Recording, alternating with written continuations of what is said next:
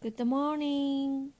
Today I decided to start a 100 day challenge. Uh, only speaking English. Day 1.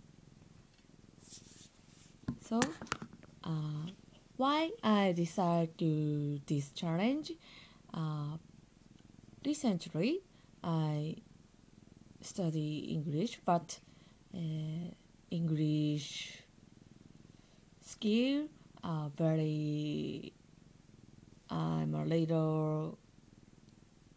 I'm a little. so, I, I guess my English talk time are very a few time so i guess i guess uh, more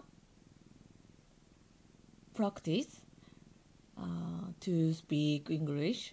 So i try to speak english. Um, every day every day speak english. Yes. Today is 22 February. Today is cat day. Yang, yang, yang. Yes, there is a, a cat on my feet. His name, his name is Coco. Coco, Coco. Nyawa.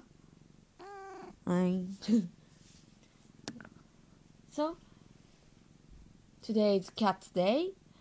Uh, I may I might be uh, tweet uh, cat my cat's picture maybe today.